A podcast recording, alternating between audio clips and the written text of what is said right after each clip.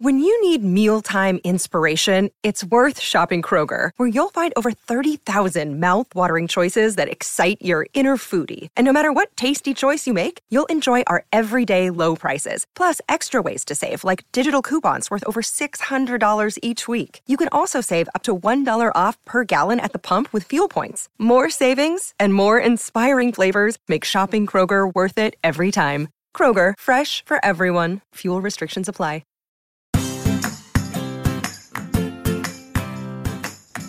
Hi, and welcome back to Realistic Sustainability Educational Shorts. This week I want to talk about hydrogen fuel. And what I mean by that is green hydrogen fuel, which I guess I mean 100% clean hydrogen fuel, and is it really a thing? We've heard in the past terms like clean coal. That doesn't turn out to be all that clean. So when you hear 100% clean or 100% green hydrogen fuel, it does make you wonder because I know in order to make hydrogen fuel, it takes a ton of electricity. So, is there such thing as hydrogen fuel that is 100% clean? Well, the first thing we have to do is talk about why it's so important that we find something that is clean, 100% renewable, and adjustable to our energy network. One of the biggest problems with clean energy sources is the ability to turn it up and down based on people's needs. You've heard me tell you time and time again how countries have to buy electricity during their peak times. You've also heard me talk about how there's cost here in the United States during peak times, where we try to price you out of using your electricity to help reduce how much we use. Well, hydrogen fuel is one of those few energy sources that is kind of a controllable clean source we can turn it up and turn it down, like we do with fossil fuels. Hydrogen fuel, just for those who have never seen or heard about it, or know the basics of it, and this is a very basic understanding. Hydrogen fuel is a natural chemical reaction between hydrogen and oxygen. They use electrolysis to separate the molecules of water into separate hydrogen and oxygen atoms. The hydrogen and oxygen atoms go into a cell, where as they recombine, an electron is released and that electron is used to charge things. And the byproduct is going back to water. The more hydrogen that goes into that chemical reaction, the more electrons that are stripped off for use.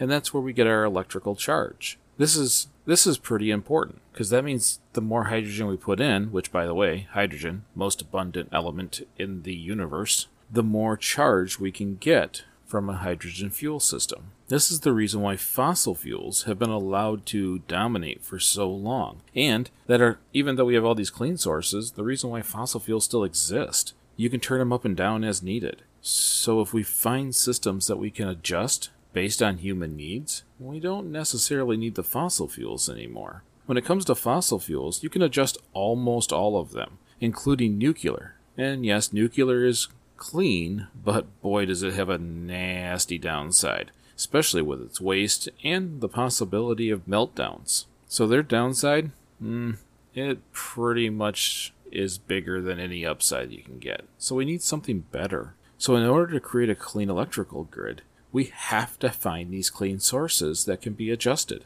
That's the it's the last sticking point to those clean microgrids we've been talking about. So, how can you make hydrogen fuel 100% clean, even though you're using large amounts of electricity to split those water molecules? Well, you have to make the grid primarily clean. Kinda sounds like a paradox, doesn't it? It's that whole I need a car to get a job, but I need the money from the job to buy a car. Same thing here. We need clean energy to be able to split those molecules, to be able to have the hydrogen, to be able to create the clean energy. But that can happen.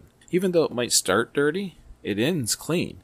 If you think about it, what if, what if all the sources going in are clean? What if it's extra solar energy or wind energy when we're not necessarily needing it? Maybe we have too much at one point and we use that extra electricity to create electrolysis. Well, that's where they get that 100% clean stat from. They are using solar, wind, hydro, any clean source to create enough electricity to be able to do the electrolysis on the water, separating those atoms and having them ready for use as needed. When I was at the University of Michigan, I worked on a project where we tried to design a clean energy grid system. Well, I'll tell you, it's really complex. Like, drive you crazy, draw on the walls complex. So they had us kind of dumb it down just a little. The math became really challenging because as the Earth turns, we gain and lose sources. So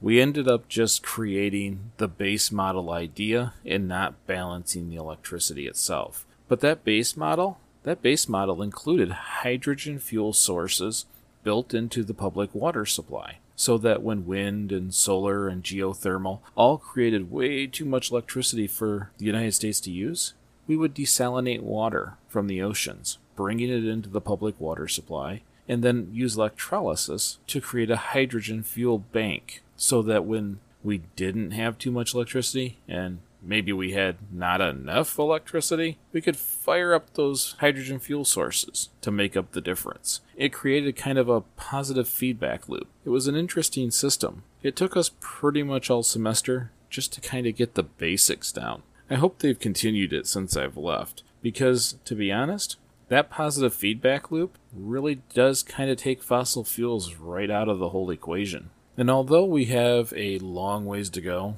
to be able to create an energy grid that is 100% clean with sources that are abundant and free all around us, it's still worth doing. I've said it probably a hundred times, and every time someone asks me why did I get into sustainability, I give them the same answer. Sustainability is one of the most worthwhile riddles we will ever solve, and cleaning our electrical grid, well, is no exception. I personally look forward to our energy grid becoming something that is clean and we're using sources that are not intrusive to the planet or its inhabitants. That that is a future we can all stand for. Thank you so much for listening. I hope you liked this short, and if you did, do me a favor. Share it on social media or with a friend. Other ways you can support realistic sustainability is by becoming a monthly sustainer on our Anchor site for like 99 cents a month. That's like under $12 a year. And it helps Nick and I out quite a bit. If you can't do that, that's perfectly fine. Leave us a five star review on your favorite podcast platform. That helps people find us. It takes all those algorithms in the system and bumps us up so that when someone searches sustainability, well, we show up. And it's your words in those reviews that help people make a decision to listen to us and give us a shot. So, thank you again. And remember, all we have to do is get a little better each day. Little bit, little bit. Mm, it can turn into a big bit. Thank you again for listening, and we'll see you next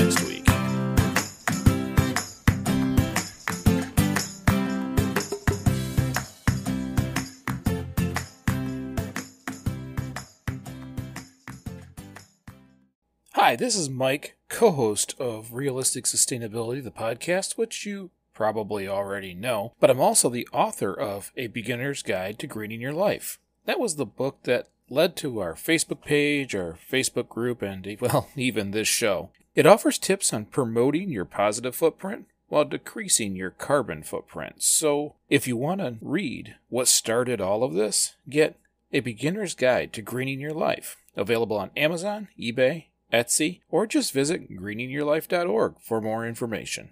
Thank you for joining the sustainable movement and promoting a greener future.